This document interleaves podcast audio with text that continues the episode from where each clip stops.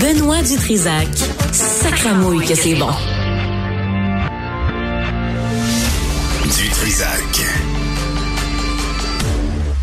Euh, imaginez ça, le Viagra euh, qui serait prometteur pour réparer le cerveau des nouveaux-nés qui ont été privés d'oxygène lors de l'accouchement.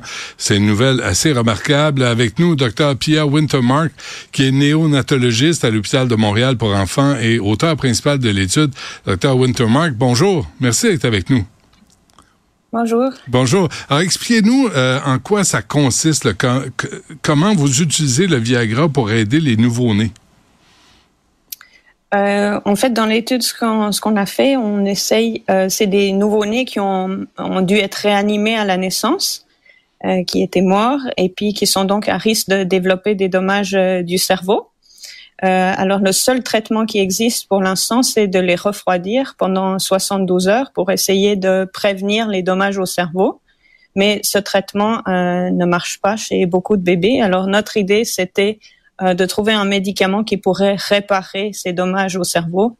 Et euh, c'est pour ça qu'on a fait les études sur le sildenafil ou Viagra. Est-ce qu'on parle de, de bébés euh, prématurés ou euh, quelles sont les circonstances?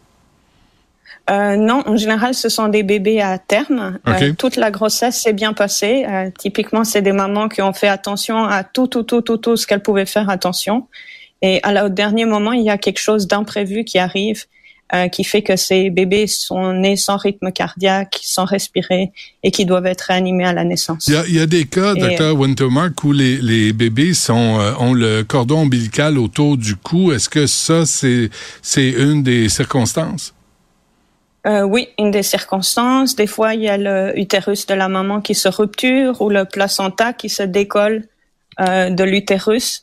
Euh, bref, tout ce qui fait que pendant un moment donné, le, le bébé va pas recevoir d'oxygène ou de sang mm. à son cerveau ou à ses organes. Ouais. On connaît l'utilité du Viagra pour les problèmes érectiles. Comment ça agit sur les, sur les enfants, sur les tout petits? Euh, ben, on pense que le mécanisme c'est pas euh, la dilatation des vaisseaux comme euh, ouais. les adultes. Ouais. Euh, les, les, effets que nous on a trouvés euh, dans notre laboratoire, euh, c'est que ça empêche les, les cellules du cerveau de mourir. Ça en régénère des cellules du cerveau. Aussi, le, ce que fait le, le manque d'oxygène, ça cause beaucoup d'inflammation dans le cerveau. Mmh. Le médicament diminue cette inflammation qui cause des dommages et aussi ça aide les cellules du cerveau à devenir plus spécialisées. Donc par tous ces, ces euh, mécanismes, en tout cas dans notre modèle euh, laboratoire, ça diminuait la taille des dommages au cerveau. Et puis là, on a fait la première étude chez les humains où on a des résultats encourageants que peut-être ça, montre la même chose. Mais il n'y a pas, je connais rien, euh, Dr. Wintermark, mais il n'y a pas une barrière là, qui empêche souvent les médicaments d'avoir des effets sur le cerveau?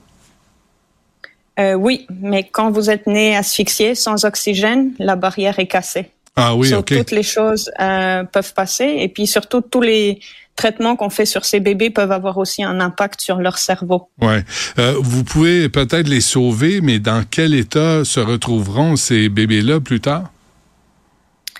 Euh, ben ça c'est la grande question. C'est des bébés qui ont déjà ceux qui ont les dommages au cerveau ont des euh, séquelles neurologiques importantes qui peut être la paralysie cérébrale, euh, un retard du développement, de l'épilepsie.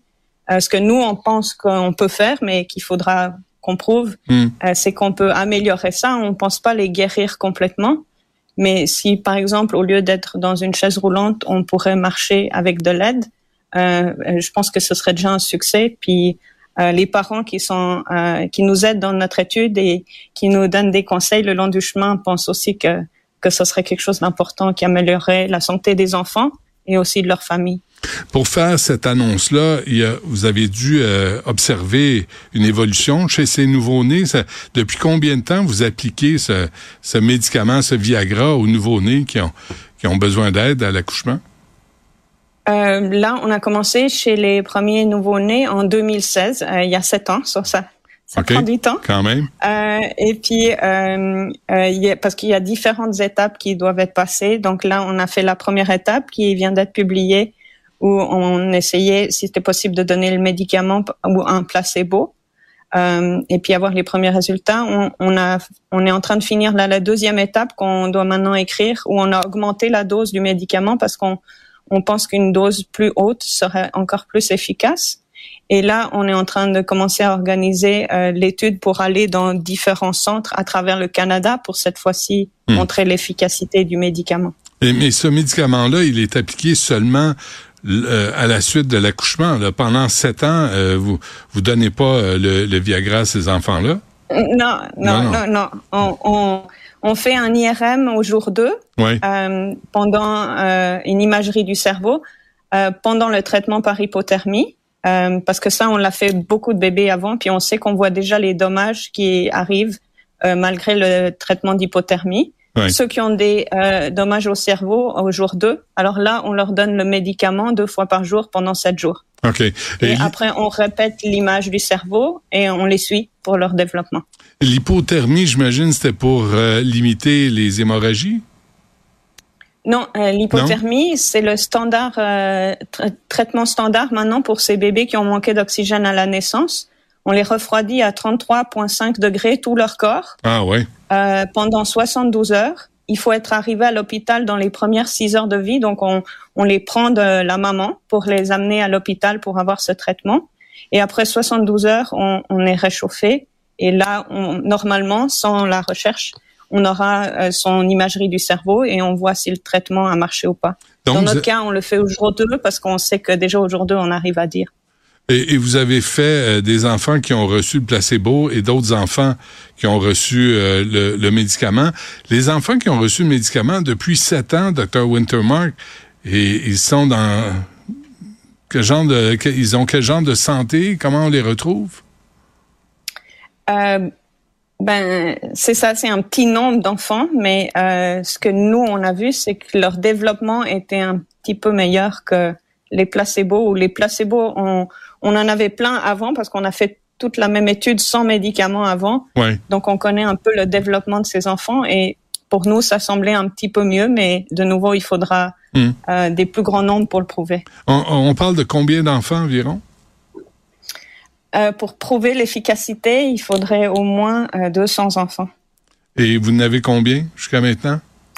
Ben là, on a la première partie, on en avait 13. Euh, après, on en a fait la deuxième partie qui en a 15. Puis là, l'idée, c'est d'ouvrir à travers différents centres au Canada euh, pour avoir ces chiffres qu'on aurait besoin pour montrer l'efficacité. OK, ça c'est la prochaine étape. Il faut qu'on trouve du funding et puis ah tout oui. ça. Voilà, ah oui, OK. OK, dernière affaire, ce, qui, ce, qui, me fascine aussi, c'est euh, qui qui a pensé à utiliser et pour quelles raisons scientifiques à utiliser le Viagra sur les nouveau-nés euh, qui avaient manqué d'oxygène? Comment cette cette réflexion là s'est faite? Comment cette cette décision là s'est prise? Ben, c'était moi. Euh, ah oui. Euh, euh, il y a maintenant euh, plus de 15 ans, là, quand j'étais résidente, j'avais lu un article où le sildenafil, ils, ils tentaient de l'utiliser pour réparer après les attaques cérébrales chez les adultes. Puis en fait, le sildenafil, il est déjà utilisé chez les bébés qui ont un problème de pression au poumon qui est trop élevé, mais personne n'a regardé le cerveau. Et puis en lisant ces deux choses, je me suis dit ah ben si, peut-être le cerveau d'un bébé, c'est très différent d'un adulte, c'est en train de maturer et de se former. Hmm. Peut-être ça pourrait marcher encore mieux. Euh, donc la l'aventure a commencé là, euh, à d'abord le prouver dans un modèle laboratoire, et puis après, maintenant, on est chez les humains et c'est ça. Tout, tout prend plus d'années que ce qu'on espérait, mais, mais euh, ça avance, ça avance. Ouais. Alors le sildenafil, qui est le nom commercial du Viagra, là, j'apprends que euh, on l'utilise quoi sur les patients qui ont subi un AVC, un accident vasculaire cérébral?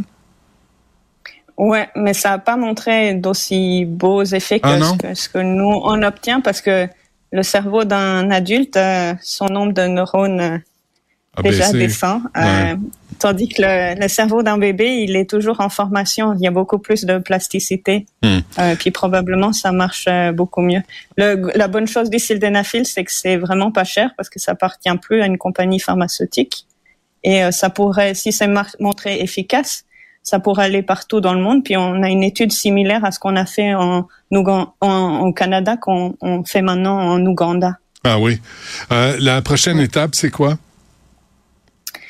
Euh, c'est trouver plus de funding pour euh, pouvoir mener la grande étude au Canada. Ouais. Euh, Excusez-moi, mais il y a toujours il y a toujours un problème de financement dans la recherche scientifique au Canada. Hein. Ça fait 20 ans qu'on en Ouais. parle.